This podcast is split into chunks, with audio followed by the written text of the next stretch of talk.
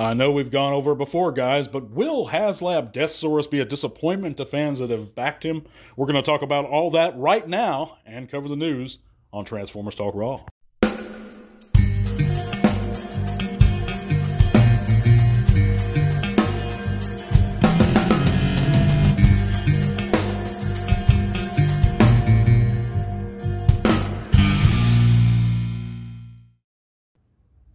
What's up, trans fans? I'd like to thank you for listening in to the Transformers Talk Raw podcast here on YouTube or Spotify. In case you're listening in on Spotify, I appreciate you listening in. If you're listening in on YouTube, give us a thumbs up if you enjoy the content after you listen to the, the uh, segment, guys. Let me know what you think in the comments below. We're also going to be announcing our giveaway winner for our Studio Series 86 Brawn for the month of November. Of course, we give away a new figure every month, guys. All you got to do is make sure you're subscribed, hit that like button, and enter when applicable. But yeah, moving on, guys, we're going to get right into it. This is going to be a big rant. We're going to discuss the pros and cons of the HasLab Deathsaurus. From my point of view, this is just my opinion. Take it with a grain of salt, guys. And again, if you've backed this figure, if you're looking forward to this figure, I hope it's wonderful. From the bottom of my heart, guys, I really hope it's a great figure. I hope I'm wrong about everything. We're going to see shortly. But to me, the, there's several pros and cons, okay? Uh, the pros are very much limited when it's talking about the HasLab Deathsaurus, but there are a few pros, and I'm going to get into those first. One, to me, it's a great looking robot. It really is a great looking robot mode on this thing. Um, and that's that's where I draw the line with it. I mean, it's got it's got it looks just like the screen, pretty much. it's got some hollow bits that I don't like. On I think he has a shield that's pretty hollow looking. There's some bits, some waffling going on a couple places. But other than that, he has a great looking bot mode. He also has some, and I emphasize some, chrome. And that's a positive, and you don't see that a lot nowadays. I know he has it on his forehead and he's got it on his chest a little bit. But he doesn't have it on like his dragon mode head. And that's to me that's an issue if you like the chrome. And of course, I believe the G1 had it on his Dragon Mode head. And of course, Ismenios, if you have the G1 upgrade kit, the Planet X third party Deathsaurus, he has a chrome Dragon head, and it looks great. Uh, but it is, a, it is a pro that he does have some chrome. Another pro of the HasLab Deathsaurus is that he scales well with the HasLab Victory Saber. Scales perfectly almost. Uh, and that's always a good thing. I know collectors nowadays look forward to that scaling and want it to be perfect almost. Uh, the last pro that I could think of, guys, and I sat down really trying to think about what are the, the pros of this figure. And one of them, and the last one, is that it's official. It's an official Hasbro product, so there's no kind of gray area, questionable morality issue when it comes to it. but that is where I draw the line as far as the pros go with the HasLab Deathsaurus.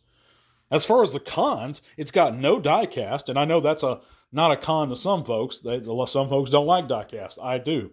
It makes the figure uh, feel more sturdy to me. You know, if it has some weight to it. And I think when used applicably, diecast is a very interesting, very useful tool. But another con, I think a bigger one, it was totally backed by you guys, sight unseen.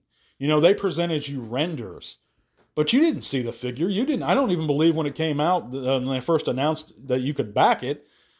I don't even think they had prototype images for uh, a minute.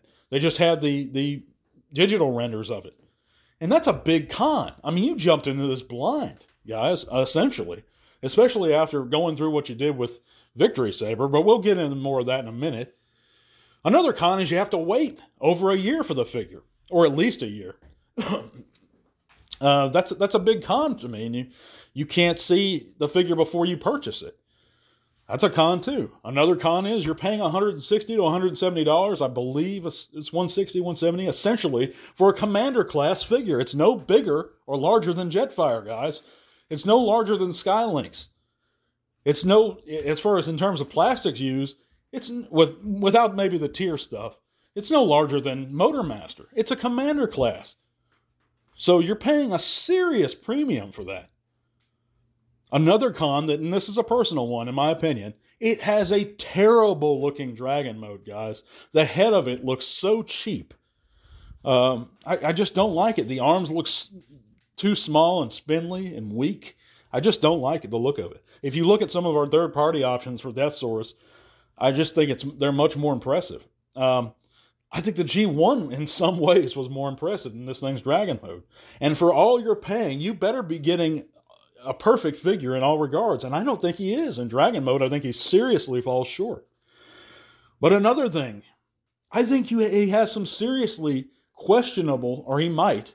It's a risky, it's a gamble with his QC. You know, after we experienced all the reports I heard about Victory Saber and all the QC issues, and even though Hasbro said they've addressed them, Hasbro said a lot in the past, guys, that they didn't end up doing. So I don't know if I trust that. The, the you know jumping into it thinking it's going to have perfect quality control, that's that's brave on your part if if that's what you're doing. So it has risky QC. It might have perfect QC, and I hope it does. But you're taking a chance. It's also, and this is one that I really think is valid, it's limited as far as to those only who backed it, which means, of course, if we wanted it, we should have backed it. But that also means it's not for children. Because a child who wanted to get the character, or maybe, maybe want to be, would be introduced to the character if it was released at retail, won't be able to own it now. Because it's you know, it's for only for the backers. But that's a problem more with HasLab than that model sales model itself, which I find totally ridiculous in the first place. So you have all these cons, no diecast, backside unseen, you had to wait a year, 160, 70 bucks for essentially a commander class, terrible looking dragon mode, risky quality control, it's limited to who backed it, it's not for kids. I mean, it, they seriously outweigh the pros. But the last one, guys, and, and to me, is we have so many other options now.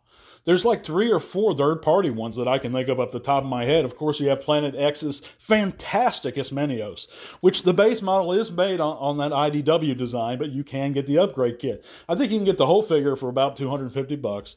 And he's he's I think he's a little larger, a little larger, or if not the same in height as the HasLab one. But I, if I'm, I think he's maybe he might have an inch or maybe an inch at most. So I think he he scales well with the HasLab. He certainly scales well with the uh, the masterpiece Star Saber. And uh, but we also have the MX20 or 20 Zeusaurus. We have a bunch of other uh, third party Deathsaurus. So I think we have options there. We're not limited.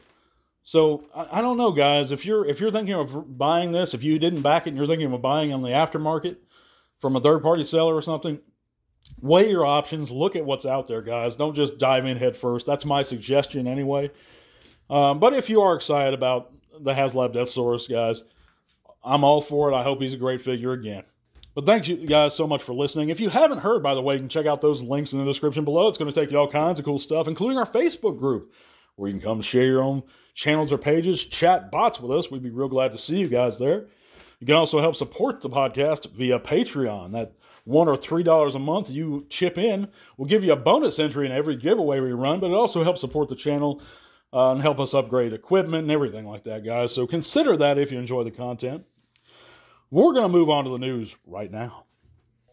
And in the news this week, guys, we have the Transformers crossover Code Red from Stranger Things that's been found at Target in the U.S.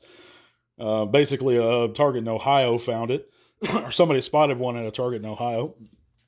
And this looks pretty good. I, I think it's a heavy retool of uh, maybe the Siege Ironhide. I could be wrong on this, but that's what it looks like to me. Not the Siege, but the Earthrise one. I don't know. But it looks pretty cool. I haven't seen Stranger Things. I know a lot of people would stone me for that, but I haven't checked out that show. Uh, but we also have a um, several online retailers doing a 2023 Black Friday online sale.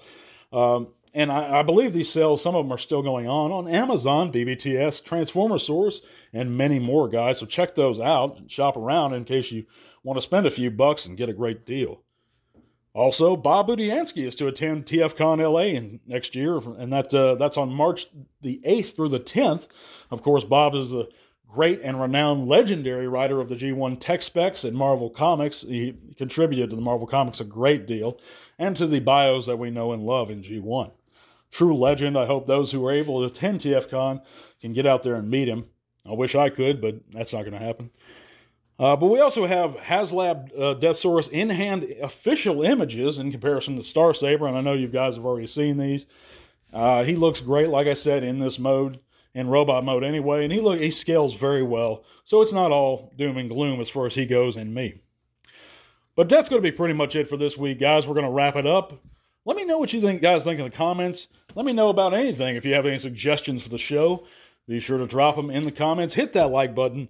But our giveaway winner for the Studio Series 86 Brawn for the month of November is going to be Brian uh, Pape or Pop. But congratulations, man. Uh, in the description below, you're going to see my email address. Um, or, or, better yet, I'll uh, I'll message you on the, via the other the entry video my email address, and you can shoot me a, or shoot me one back there that way, and I'll get your figure to you sometime this week. But there's going to be plenty more giveaways to come, guys. Thank you guys so much for listening. God bless, and to all are one. This podcast is made possible thanks to the support of great people like you. Thank you.